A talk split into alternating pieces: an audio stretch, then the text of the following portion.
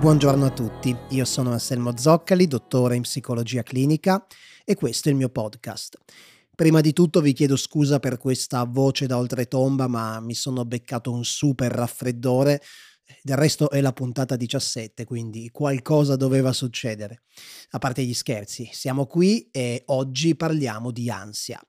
Ed effettivamente c'è bisogno di parlarne perché i disturbi d'ansia sono la forma di sofferenza psicologica più diffusa al mondo. Le benzodiazepine, ovvero i comuni ansiolitici come lo Xanax o il Valium, sono la categoria di psicofarmaci più venduta al mondo. Potremmo definire tranquillamente l'ansia una grande protagonista di questo secolo in materia di benessere psicologico e salute mentale.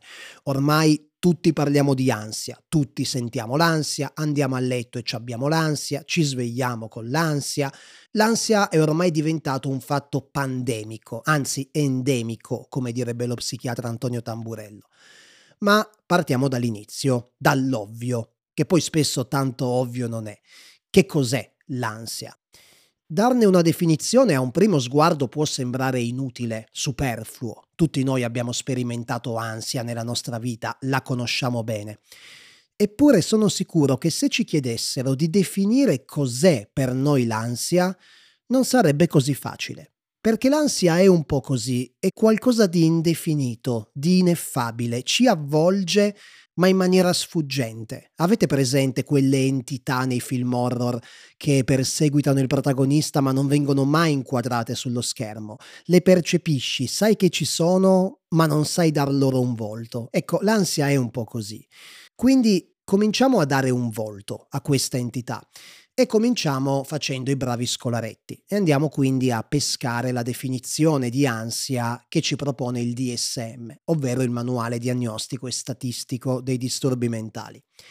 Apriamo il manuale e leggiamo ansia, anticipazione di una minaccia futura. Ok, un po' stringata come definizione, ma in realtà ci dà già un'informazione importante. L'ansia è una sensazione di penosa attesa, attesa di qualcosa che non si è ancora verificato ma che potrebbe verificarsi in futuro. E questo già ci permette di distinguere l'ansia dalla paura. La paura è la risposta emotiva ad una minaccia che è lì, immediata, nel tempo presente. L'ansia invece è quella che molti psicopatologi chiamano una paura senza oggetto, un'emozione che si rivolge al futuro, si rivolge al dominio del possibile, ma non ancora certo. Michel de Montaigne direbbe che la condizione di chi teme di soffrire e soffre già per ciò che teme.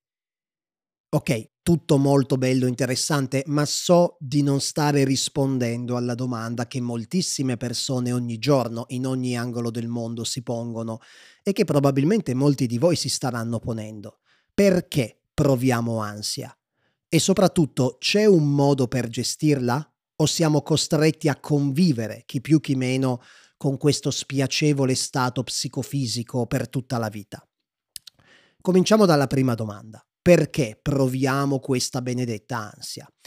Ora, parlare dell'ansia è un po' come parlare dell'amore, la possiamo approcciare da mille punti di vista diversi, biologico, psicologico, evoluzionistico, filosofico, letterario, e nessuno di questi punti di vista sarà mai in grado da solo di fornire una risposta esaustiva, quindi io approccerò l'ansia prendendo alcuni punti di vista con i quali mi trovo più in affinità, ma come sempre non ho minimamente la presunzione di esaurire un argomento così vasto e complesso in questi pochi minuti di episodio, quindi tenete conto di questo, la mia sarà una lettura necessariamente parziale del fenomeno. Mettiamo subito in chiaro una cosa, l'ansia fa parte della vita, da sempre e probabilmente per sempre avremo qualcosa di cui preoccuparci o di cui avere timore. È normale, siamo vivi e, diceva il filosofo Ralph Waldo Emerson, finché c'è vita c'è pericolo. Di questa cosa ho già parlato in un precedente episodio del podcast che si intitola La trappola della felicità. Noi esseri umani siamo evoluzionisticamente predisposti a preoccuparci per le cose. Ci siamo evoluti così. Perché? Perché nella dinamica della selezione naturale preoccuparci per le cose ci conviene. Non sono sempre i più forti o i più coraggiosi a sopravvivere, anzi, spesso a sopravvivere sono i più prudenti. Mi viene in mente una frase che disse un mio docente durante una lezione all'università. Noi siamo i figli dei figli dei fifoni. Se la nostra specie è sopravvissuta fino ad oggi è anche perché la psiche dei nostri antenati li metteva costantemente in guardia contro rischi e pericoli, anche solo potenziali. E questa psiche, così predisposta all'ansia, ha funzionato talmente bene che oggi siamo qui e ce ne portiamo appresso l'eredità. Quindi l'ansia non solo non ci abbandonerà mai, ma da un punto di vista evoluzionistico è anche un bene che non ci abbandoni, è un prezioso meccanismo di sopravvivenza. Tutto giusto, tutto vero, ma è anche interessante sottolineare quello che dice Kenneth Kendler, che è un famoso psichiatra e genetista. Kendler, pur sposando effettivamente la prospettiva evoluzionistica, sottolinea una cosa importante ovvero che il nostro patrimonio genetico non è sintonizzato con il mondo in cui viviamo oggi. L'evoluzione ha ovviamente i suoi tempi e sono tempi lunghi e di sicuro non è riuscita a stare al passo con i rapidissimi cambiamenti che noi uomini in poche migliaia di anni siamo stati in grado di apportare all'ambiente e in generale al nostro modo di vivere. Il nostro habitat di oggi non ha praticamente nulla a che fare con quello di 300.000 anni fa, quando l'Homo sapiens ha fatto la sua comparsa. Di conseguenza, è vero che i meccanismi di attivazione dell'ansia sono stati di vitale importanza per i nostri antenati e in molte situazioni sono di vitale importanza anche oggi ma è anche vero che oggi questi stessi meccanismi a volte possono risultare poco funzionali. In molte situazioni tendiamo a provare più ansia di quanto sarebbe logico provarne. Ma questo non fa dell'ansia una patologia a prescindere, intendiamoci. Provare ansia è assolutamente normale e sano, anzi, certe volte il non provare ansia può trasformarsi in un handicap piuttosto che in una risorsa. L'ansia, alla fine, da un punto di vista neurobiologico, che cos'è? È uno stato di arousal, uno stato di attivazione del nostro sistema nervoso che aumenta la vigilanza e ci fa essere più attenti, più reattivi all'ambiente circostante. Pertanto, un livello ottimale, non eccessivo, di ansia, in realtà ci rende più pronti, più ricettivi, più efficaci soprattutto quando dobbiamo performare, che so, fare un'interrogazione o sostenere un esame, un colloquio di lavoro, una competizione sportiva. Andare a fare un colloquio di lavoro totalmente privi di ansia, con lo stesso stato d'animo di quando siamo in mutande sul divano davanti alla televisione, non sarebbe esattamente la condizione ideale. Ecco, c'è proprio un grafico, la cosiddetta curva di Irkis-Dodson, che mostra come variano le nostre prestazioni al variare della nostra ansia. È molto interessante. All'aumentare dell'ansia aumentano anche le nostre prestazioni, fino a raggiungere un certo livello, un livello che potremmo definire di ansia ottimale. Se l'intensità della nostra ansia supera questo livello di ansia ottimale, comincia allora a diventare eccessiva e di conseguenza anche la prestazione cala. Ma questa curva ci fa capire che l'assenza totale di ansia dalla nostra vita non sarebbe qualcosa di così augurabile. Un livello, chiamiamolo medio, moderato, di ansia, che ci accompagni nelle situazioni più performative e sfidanti, può in realtà essere per noi un ottimo alleato. Ok, fin qui però abbiamo parlato solo di un tipo di ansia, un'ansia, chiamiamola reattiva, episodica, che compare quando dobbiamo affrontare qualcosa di importante e scompare una volta che abbiamo portato a termine la nostra performance. Ma io in questo episodio vorrei parlare soprattutto di un altro tipo di ansia, un'ansia che io definirei esistenziale. Sto parlando di quell'ansia costante e persecutoria, quel senso di oppressione al petto che ci prende quando ci svegliamo la mattina e non ci molla per tutto il giorno. Spesso e volentieri non sappiamo neanche il perché, non c'è un'apparente motivazione, oppure la motivazione si sposta di volta in volta, ma alla fine è qualcosa che riguarda il nostro vivere nel quotidiano, l'esistere nella sua interezza. Questo tipo di ansia esistenziale è molto diffusa al giorno d'oggi, è un vero e proprio marchio del nostro tempo. A volte è un fenomeno transitorio, altre volte invece ci può perseguitare per mesi o anni. Ci sono addirittura persone che riferiscono di provarla da sempre, da quando hanno memoria. E quando finalmente andiamo da uno psicologo o uno psichiatra perché non riusciamo più a sopportare quest'ansia continua, cos'è che chiediamo 9 volte su 10? Chiediamo un modo per gestirla, che sia un farmaco, che sia una tecnica di rilassamento, vogliamo disperatamente gestire l'ansia, la vogliamo controllare. Ma è davvero possibile gestire l'ansia? È davvero possibile controllarla? Molti psicologi risponderebbero di no e io sono assolutamente d'accordo con loro. L'ansia non si gestisce e non si controlla. Per un semplice motivo, l'ansia è un'emozione che nasce da un'esigenza di controllo.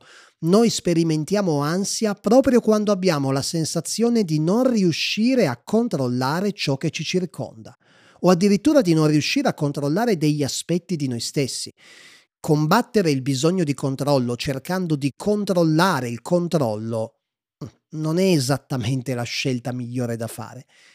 E allora cosa bisogna fare con quest'ansia? Ora arriverà una risposta che forse potrà suonare un po' retorica. Bisogna ascoltarla. L'ansia non è una malattia. L'ansia è tutt'al più un sintomo e i sintomi sono messaggeri. E nello specifico possiamo considerare l'ansia, arriva una bomba adesso, un messaggero di libertà. Ok, immagino di avervi confusi un po' con quest'ultima affermazione, quindi fatemi spiegare più nel dettaglio in che senso l'ansia è un messaggero di libertà. Per spiegarvelo devo partire da Kierkegaard. Kierkegaard diceva che l'ansia è la paura della libertà e questo concetto è stato poi ripreso anche da un grandissimo psicoanalista, Erich Fromm, nel suo libro Fuga dalla libertà. Un libro in cui Fromm in realtà non vuole parlare di ansia, ma che io considero forse il miglior saggio sull'ansia che sia mai stato scritto semplificando enormemente. Che cosa ci dice Fromm in questo libro? Fromm sostiene che la storia dell'uomo è fondamentalmente un cammino verso la libertà. La storia dell'essere umano, se ci pensiamo, è tutta un susseguirsi di lotte per la conquista di diritti e libertà. E sempre di più stiamo andando verso questa direzione. L'uomo è sempre più libero. Ma la libertà fa anche paura, perché la libertà porta con sé un enorme carico di responsabilità.